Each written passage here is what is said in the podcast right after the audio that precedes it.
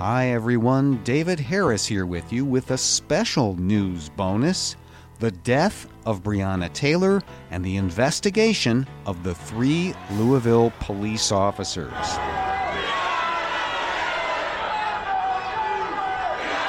Most of you probably know the name Breonna Taylor by now.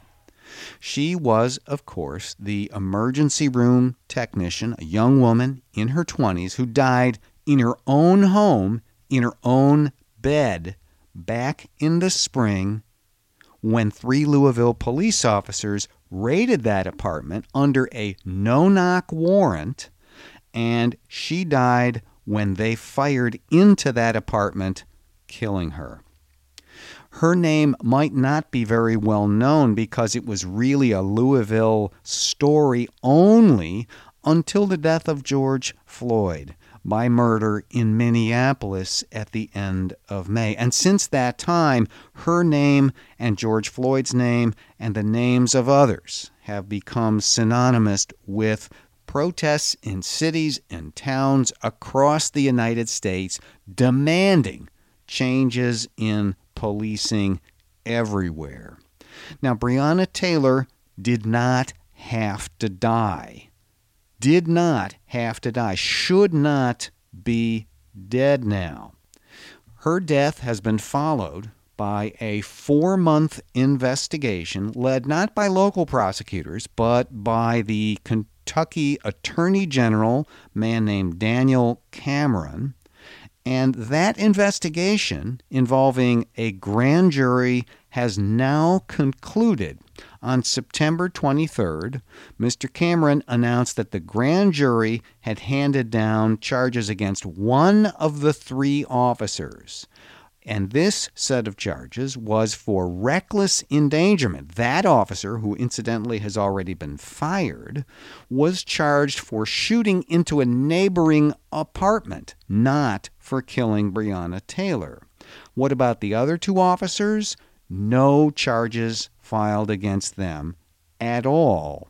And this has really stuck in the throats of a lot of people who were watching this case and demanding change in policing, both inside Louisville and elsewhere. They want to know why no charges, where's the justice? And we have also now had the release of recordings from the grand jury proceedings themselves. These came out on October 2nd. So what happened here? What was going on? What can we say about this? I think now is the time to push into this and to explain and cut through some of the pernicious lies that have been told about this during the investigation, explain about the charges and what happened more generally. So let's start there. We had a raid with a no-knock warrant on Breonna Taylor's apartment. We know she was in that apartment. It's her own home. We know she was in bed when she was killed with police bullets. We know that the objective of that warrant was a fellow named Jamarcus Glover, somebody that Miss Taylor had been romantically involved with, done a little dating with earlier, no longer connected with him. In fact, she had a new person in her life, a man named Kenneth Walker, who was there that night in that very same apartment and who figures in what happened that evening. So what did happen? Well, we know from the things that we have learned so far that the police came to that apartment, they conducted that raid, and Mr. Walker and Miss Taylor inside the apartment thought that their apartment was being invaded. They thought that somebody was breaking the door down, which was true. It was the police, but they did not know it, and they were terrified.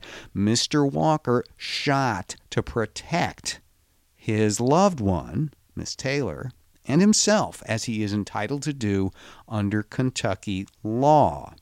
And the police, not knowing who was shooting at them or why, thinking maybe it was Mr. Glover, they shot back and killed Miss Taylor. So, What can we say about the charges? Let's go there first. It is possible to make a cold, calculating legal argument for not indicting these officers for the murder of Breonna Taylor. It is a defensible, solid legal argument. Now, I know probably a lot of people out here don't want to hear that, but it's true, and I'll lay it out for you.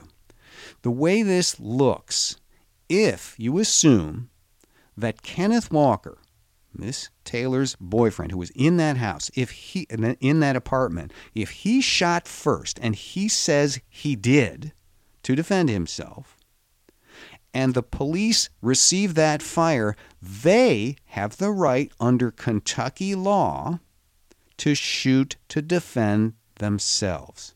So self-defense law is quite robust in Kentucky. So Mr. Walker, not knowing that they were police, he'd have the right to shoot to defend himself. And the police, not knowing who was shooting at them or why, would have the right to defend themselves. And because of that, it would be very difficult to convict these police officers for a homicide crime, murder, manslaughter, or anything else in Kentucky. They'd have a good case for self-defense and would probably be acquitted. That's just reality under the self-defense regime in Kentucky. And because of that, most prosecutors who are also facing the daunting prospect of prosecuting police officers in this case would not want to bring and would not bring murder charges against those police officers. They just wouldn't. Now, I said that this is the legal case. It is not satisfying to our sense of justice or morality. Those two things happen to be different in this case, as they sometimes are. And that's not very satisfying. I know that, but I just want to lay this out to explain that there are reasons you wouldn't bring murder charges in this case. But that's, honestly, I don't think that's the biggest problem here. I mean, it's certainly a big problem, don't get me wrong. But you know what I think is worse? Is this sense put forth by the Attorney General and others in Kentucky that the death of Breonna Taylor was just some kind of senseless, blameless tragedy, that it was just a terrible thing that just kind of befell her, and it's just awful, but nobody's really to blame. That offends me deeply. Not as much as her death, don't get me wrong, but this idea that she's just dies like it's some kind of accident, like an airplane crash, that is so incredibly wrong. That is so wrong. And shame on us if we accept it. Let's clear up a few things here, because what we actually have is a set of cascading, catastrophic system failures at every level of the justice system. And believe you me, the grand jury indictment doesn't clear that up. It is just another opaque piece of the puzzle. So let's take some of these problems one at a time. First, this is a no-knock warrant. Now, I think a lot of people have heard that, and they've probably heard the opposite, too. Now, oh, no, it wasn't actually a no-knock warrant. Well, here's the first point. It says it's a no-knock warrant, right on the warrant, okay? So there's no question about what it was. Now, what does that mean? When police want to get into somebody's house, they have to go to a judge and they have to get a warrant. They cannot go into a home without a warrant unless there are exigent circumstances, meaning some kind of immediate emergency. So in a situation like wanting to get into Breonna Taylor's home to go after Glover, they have to have a warrant. So they go get a warrant. They have to show probable cause that crime has been committed and that there is either a person who has committed that crime or evidence or proceeds of that crime on the premises. And when they get a warrant, they have to knock and announce when they get there, okay? You don't get a warrant and then just get to break down the door. I don't care what you saw on that show, Cops, all right? That's not how it works. You have to come to the door and knock loudly and repeatedly and announce yourself. Police, we've got a warrant. Let us in. What are the reasons for this? This goes way back into the common law in ye olde England when the peasants are living in thatched huts and it's, you know, all that stuff. You have to do this to allow the person who lives in the home to come down and let the police in so that their lives are not put at risk and their property is not destroyed, even if that property is only a door. That's the purpose of that. So if you want a no-knock warrant, you have to show something extra. You have to show that knocking would put police in danger or would put the evidence in danger of being destroyed. And you have to do so particularly. You can't just say, in all cases like this, that's a danger. No, it has to be particular to this person, this house, this situation. Particularized evidence must be presented to the judge that justifies getting around the usual knock and announce requirement. So, what do we have here? This is a no-knock warrant application, and the judge approves it as a no-knock application. Now, what about those particularities, those particular circumstances that make this particularly dangerous? If you knock, we're going to get shot, that sort of thing. Here, that information in the warrant, it is taken, cut and pasted, taken from another one of the warrants filed in this case concerning Mr. Glover. There were in all 5 warrants involving looking for Mr. Glover, and there is nothing particular in this particular warrant about Miss Taylor, about her apartment, about anything involving her or her place, right? It's literally cut and pasted from the other warrants that just involved Mr. Glover. That is not enough. That is not particularizing the warrant for its particular use, right? This is not allowed. Failure. Now, second point. Police say they shifted once they got into the investigation because they were told that actually Miss Taylor was a, quote, soft target, that she didn't really present a danger. So they were told, verbally that is, they were told, don't treat this as a no-knock warrant. Instead, do it as if you have to knock and announce, all right? So you decide whether you think it's likely they would do this. I'll leave that to you. But if suddenly this is a soft target, why are you doing a raid in the middle of the night? Why not just go to her door, stand outside with a megaphone and surround the exits and say, police, come out with your hands up. There's no real danger in doing that. If it's a soft target and there's no danger, why not? But they didn't treat it that way. Point number 3, the police say, well, we followed through on that. We did knock despite having a no-knock warrant. We knocked and announced so that whoever was in that apartment would know who we were, they would know we were police, and everybody could come out safe by letting us in. Now, there's a problem with this. All the lawyers and the folks involved in Miss Taylor's family who have done any work investigating the case, and there have been some investigations from the Taylor family and their representatives, they have talked to 11 people. They say no one has said they heard the police announcing. And remember, this is an apartment building. There are other people around. Media organizations, they did their own canvassing. And they say they talked to 12 people, and nobody says they heard the police. Mr. Walker, who is with Breonna Taylor in that apartment, he didn't hear them saying, police, open up. He does say he heard a lot of pounding on the door. We'll come to that in a minute. But he doesn't hear that at all. We know that the grand jury, though, heard that one witness of all those people interviewed. One witness says, yes, he heard the police say police, that he heard them announce. But we have also learned, stay with me here, we have also learned that that particular witness, was interviewed not once, but twice, but three times on this particular point. The first time he denied he heard anything. The second time he denied he heard anything. And the third time only. Yeah, now I remember. I heard them say police. Yeah. Next point.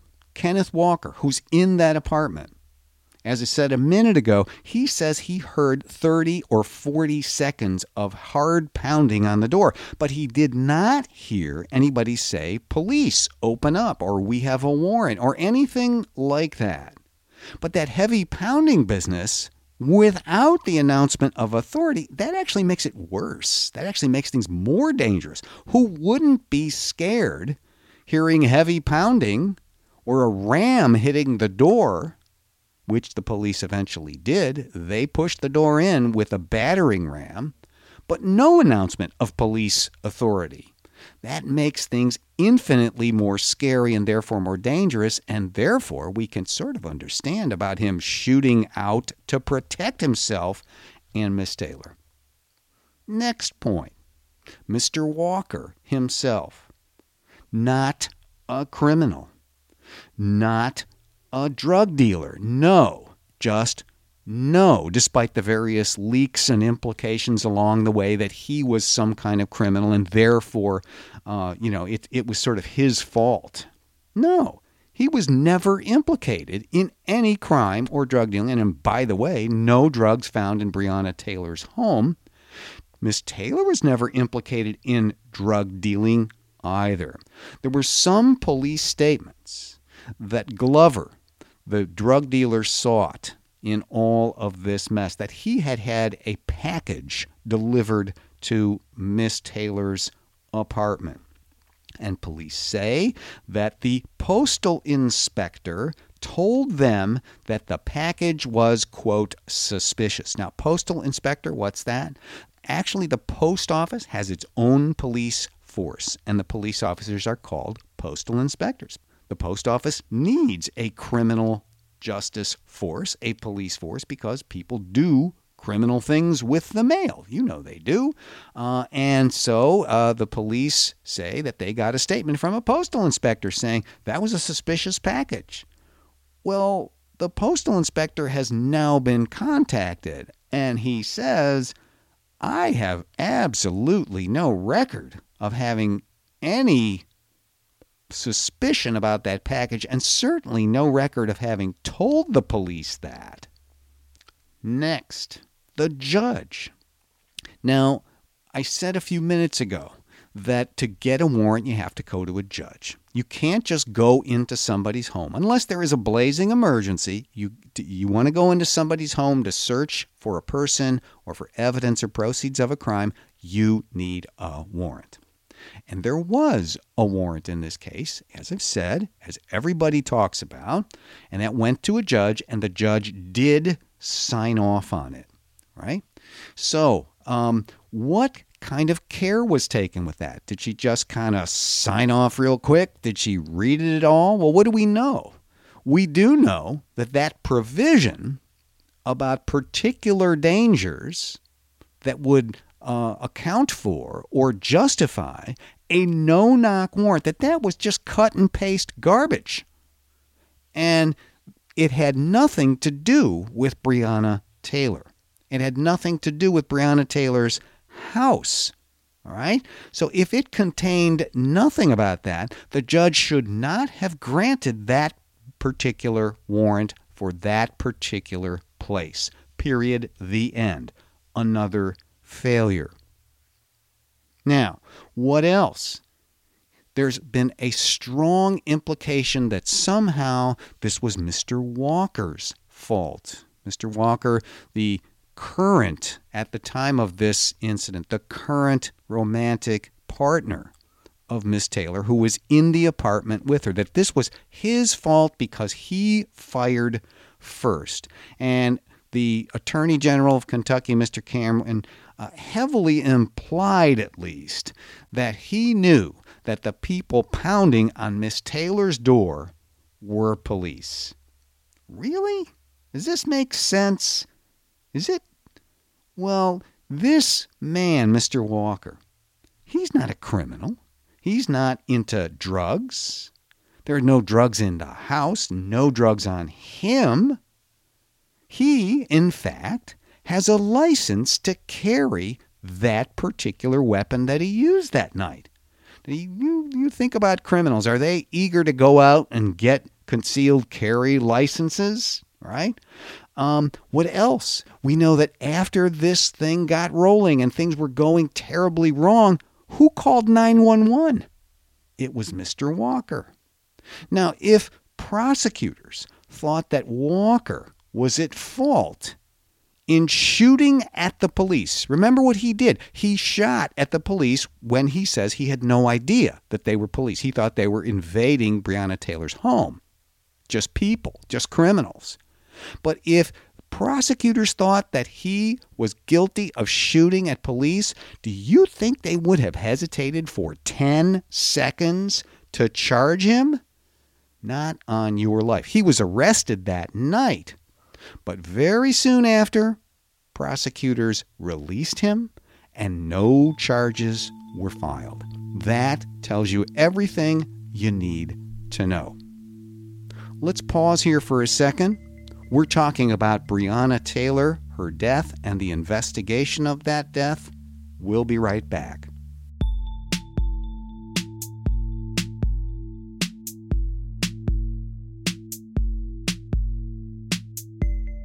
Everyone wants to keep their home and family safe. Whether it's from a break-in, a fire, flooding, or a medical emergency, SimpliSafe Home Security delivers award-winning 24/7 protection. With SimpliSafe, you don't just get cameras and sensors. You get the best professional monitors in the business. They've got your back day and night, ready to send police, fire, EMTs, whatever you need when you need them most, straight to your door. Now, when my family had the job of selling our family home after it was empty, we knew we needed a security system we could count on. My brother, the electrician, the guy who's the most tech-savvy of all of us, he recommended we go with SimpliSafe, and boy, am I glad we did. It was easy, it was affordable, and it was good. It performed, and we were safe. SimpliSafe protects every inch of your home. You can set it up yourself in just 30 minutes. It's really easy. Then SimpliSafe's professionals take over, monitoring your home 24/7 and ready to send help the moment they get an alarm.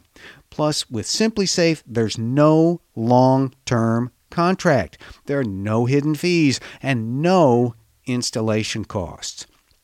Right now, my listeners get a free home security camera when you purchase a SimpliSafe system at simplisafe.com/injustice. You also get a 60-day risk-free trial, so there's nothing to lose.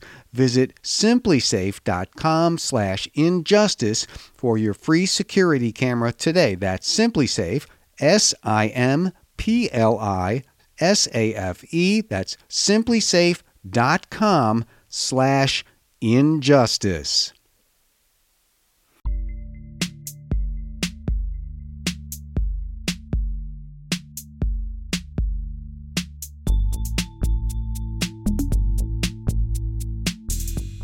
Hi everyone, David Harris here with you for Criminal Injustice with a special news bonus on the death of Breonna Taylor and the investigation of the Louisville police who killed her.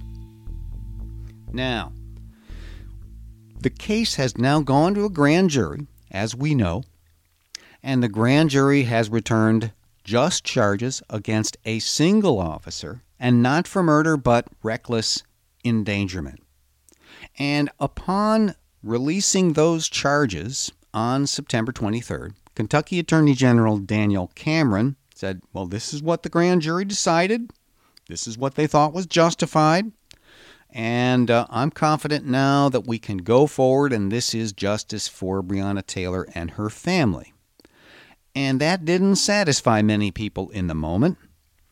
Now, on October 2nd, the Attorney General released, under a court order, recordings of the entire grand jury proceeding because there were demands from the public and elsewhere, and even from one of the grand jurors, that the case that was made in the grand jury room be made public, that the public actually had a right to know what was done in there.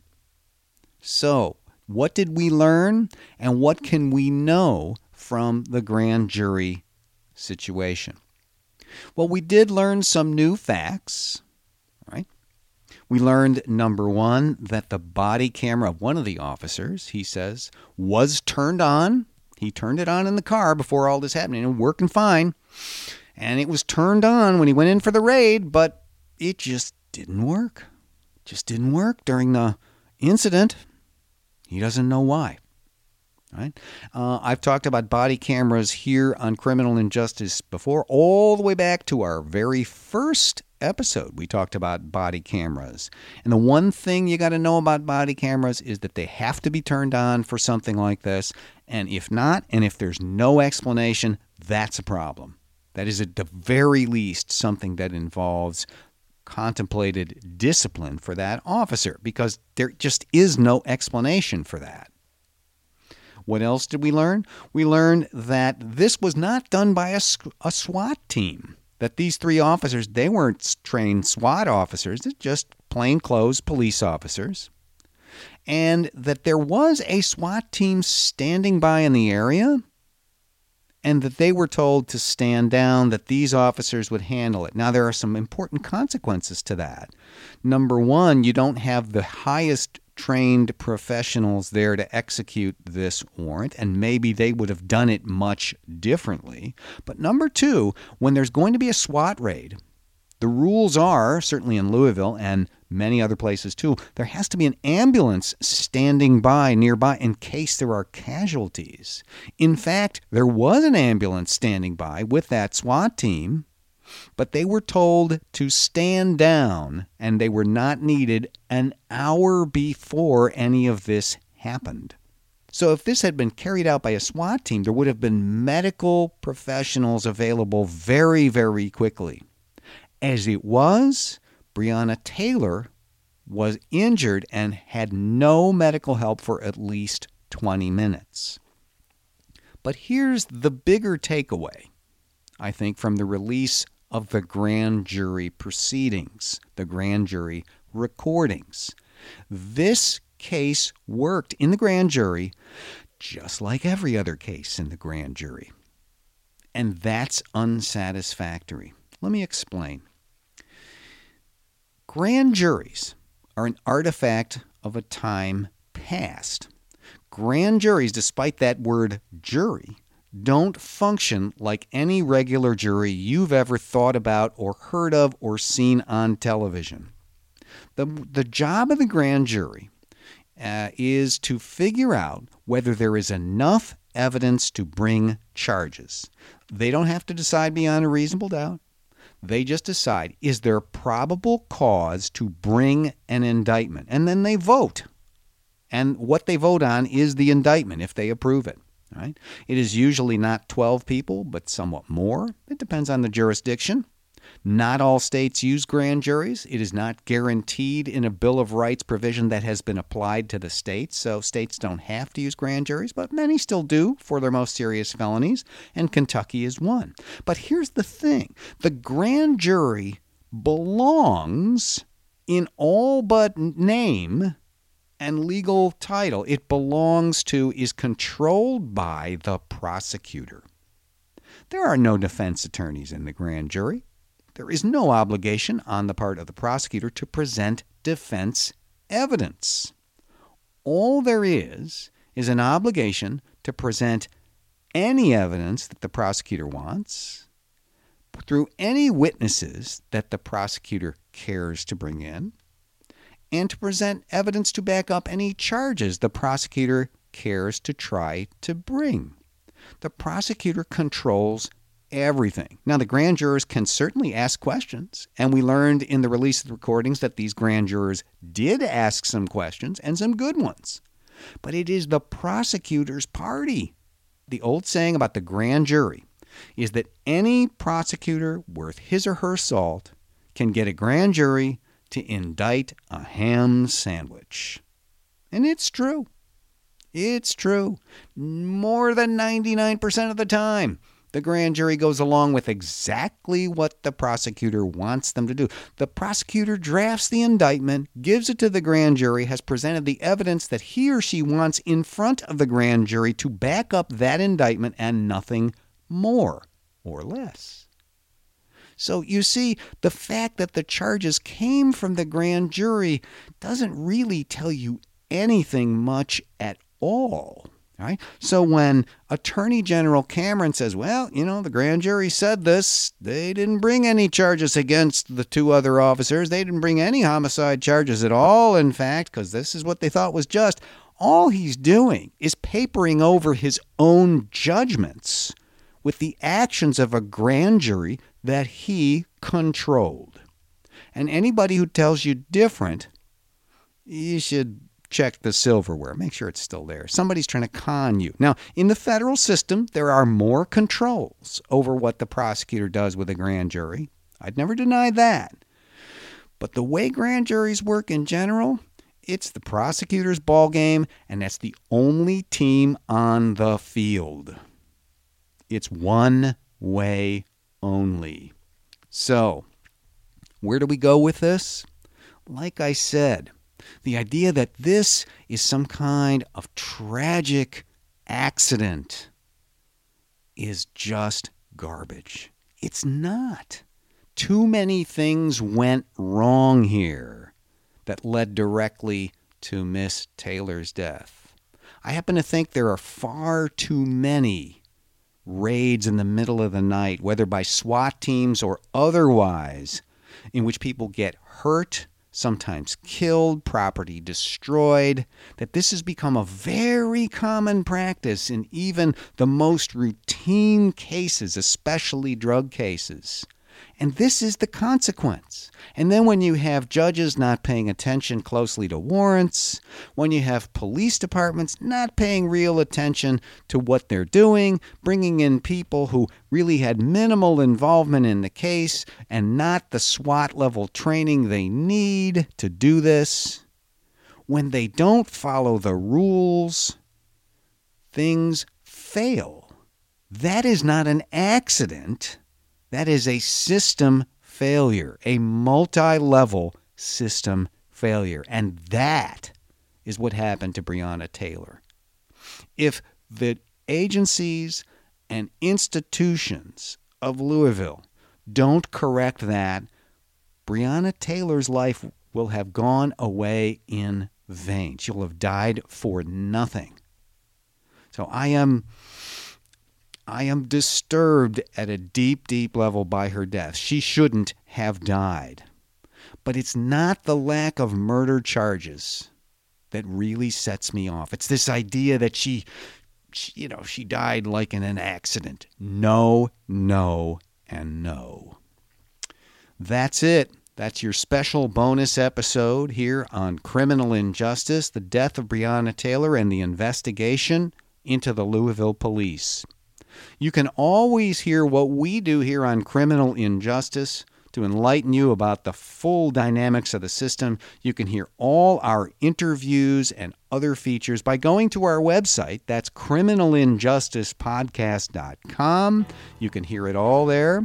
If you like what you hear on Criminal Injustice, you can help support us. We are member-supported.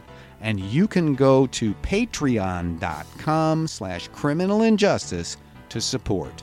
We really appreciate those of you who are doing that. I'm David Harris, and I'll be back with you next time.